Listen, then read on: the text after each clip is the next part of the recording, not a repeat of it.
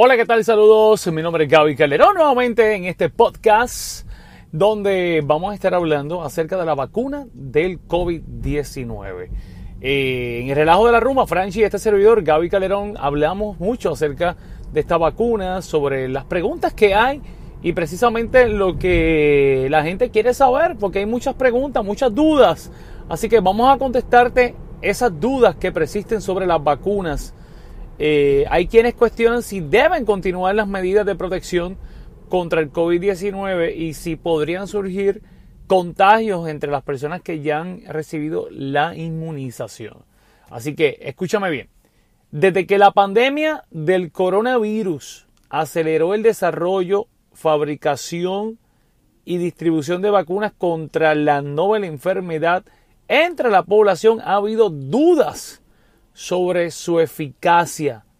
Aún así, ya aprobadas las primeras dos en Estados Unidos, que es Pfizer y Moderna, y con otras aún en proceso de pedir el endoso del gobierno federal, o sea, la F D A, que es la que aprueba este tipo de, de medicamentos o de vacunas.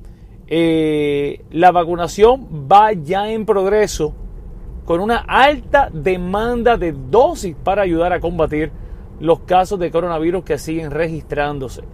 Eh, una de las preguntas es, ¿me puedo contagiar tras vacunarme? Escúchate bien. Sí, te puedes contagiar.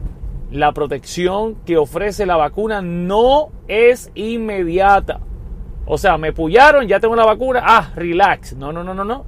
Las únicas dos vacunas actualmente aprobadas en Estados Unidos requieren dos dosis con varias semanas entre medio. Por ejemplo, si es la vacuna de Pfizer, te requieren tres semanas. Si es la de Moderna, son cuatro semanas, un mes. Entonces, ya completada la segunda dosis, se debe esperar dos semanas para la adquisición de la inmunidad completa de la vacuna. O sea, después que tengas las dos dosis, tienes que esperar dos semanas para que ya el efecto esté completo en tu cuerpo. Esos son unos químicos que van promoviendo esos ingredientes que activan en diferentes personas. Esto es, el efecto es diferente totalmente. Y por eso te dan esas dos semanas de ventaja. De ventaja.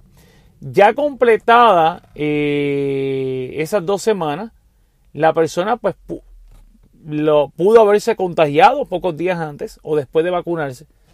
Eh, al igual que en otros países, se han documentado varios casos de personas infectadas al poco tiempo de ser vacunadas. Otra pregunta es que si las personas ya vacunadas que viajen pueden presentar una certificación de vacunación con las dos dosis, o aún así se le exigirá el resultado de una prueba diagnóstica molecular. El gobierno aquí en Estados Unidos federal aún no se ha expresado al respecto. Sin embargo, los Centros para el Control y Prevención de Enfermedades emitieron una directriz para pedir una prueba negativa de COVID diecinueve a todos los viajeros que lleguen aquí a los Estados Unidos por medio de avión. La directriz va a entrar en vigor el veintiséis de enero de este mismo mes y busca evitar que los viajeros introduzcan nuevas cepas del virus. La prueba debe realizarse tres días antes del vuelo. Se informó también además que los viajeros podrán ofrecer información de infección previa del virus y si ya superaron la enfermedad. Una persona vacunada contra el COVID diecinueve puede arrojar positivo a pruebas de laboratorio para detectar el virus. Esa es otra de las preguntas, otra de las interrogantes. Pues mira, no. Ni las dos vacunas actualmente aprobadas en Estados Unidos ni las que se espera sean endosadas próximamente provocarán que una persona dé positivo a pruebas del virus. Sin embargo, según los C D C, hay una posibilidad de que las personas vacunadas den positivo a algunas pruebas de anticuerpos que indican que tuvo infección previa y tienen alguna protección contra el COVID. Otra de las preguntas que nos hacen mucho es, ¿las, pre, ¿las personas infectadas con COVID deben vacunarse como quiera? Pues mira, los C D C y los expertos como Anthony Fauci en el tema habían advertido que personas ya contagiadas debían esperar al menos noventa días antes de vacunarse porque la enfermedad ya brinda una protección natural por ese tiempo.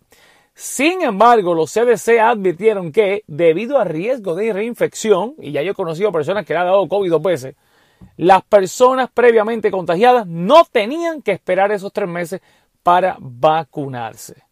Otra pregunta es, ¿personas vacunadas deben seguir con el protocolo para evitar el contagio como el uso de mascarilla, distanciamiento social, lavado de las manos, etcétera? Pues mira, aunque las dos vacunas contra el COVID en Estados Unidos ofrecen una alta protección, ¿cuánto es la que da Pfizer? noventa y cinco por ciento. ¿Cuánto da Moderna? noventa y cuatro por ciento. Siempre hay posibilidad de infección o reinfección del virus. Además, el riesgo de contagio sigue alto mientras no haya una inmunidad de rebaño con un setenta a ochenta por ciento de la población vacunada. Por eso se recomienda la continuación de las medidas de prevención del virus aún entre personas ya vacunadas. Ahora, ¿es obligatorio vacunarse? Pues mira, el gobierno federal no lo requiere. Sin embargo, los C D C advierten que algunos profesionales de la salud y trabajadores esenciales, sus patronos, podrían requerírsela basado en alguna ley estatal. Aún así, podría haber excepciones a la vacuna, como por creencias religiosas. El dieciséis de diciembre, la Comisión para la Igualdad de Oportunidades en el Empleo confirmó que un requisito de vacunación contra el virus por sí solo no violaría la ley sobre estadounidenses con discapacidades.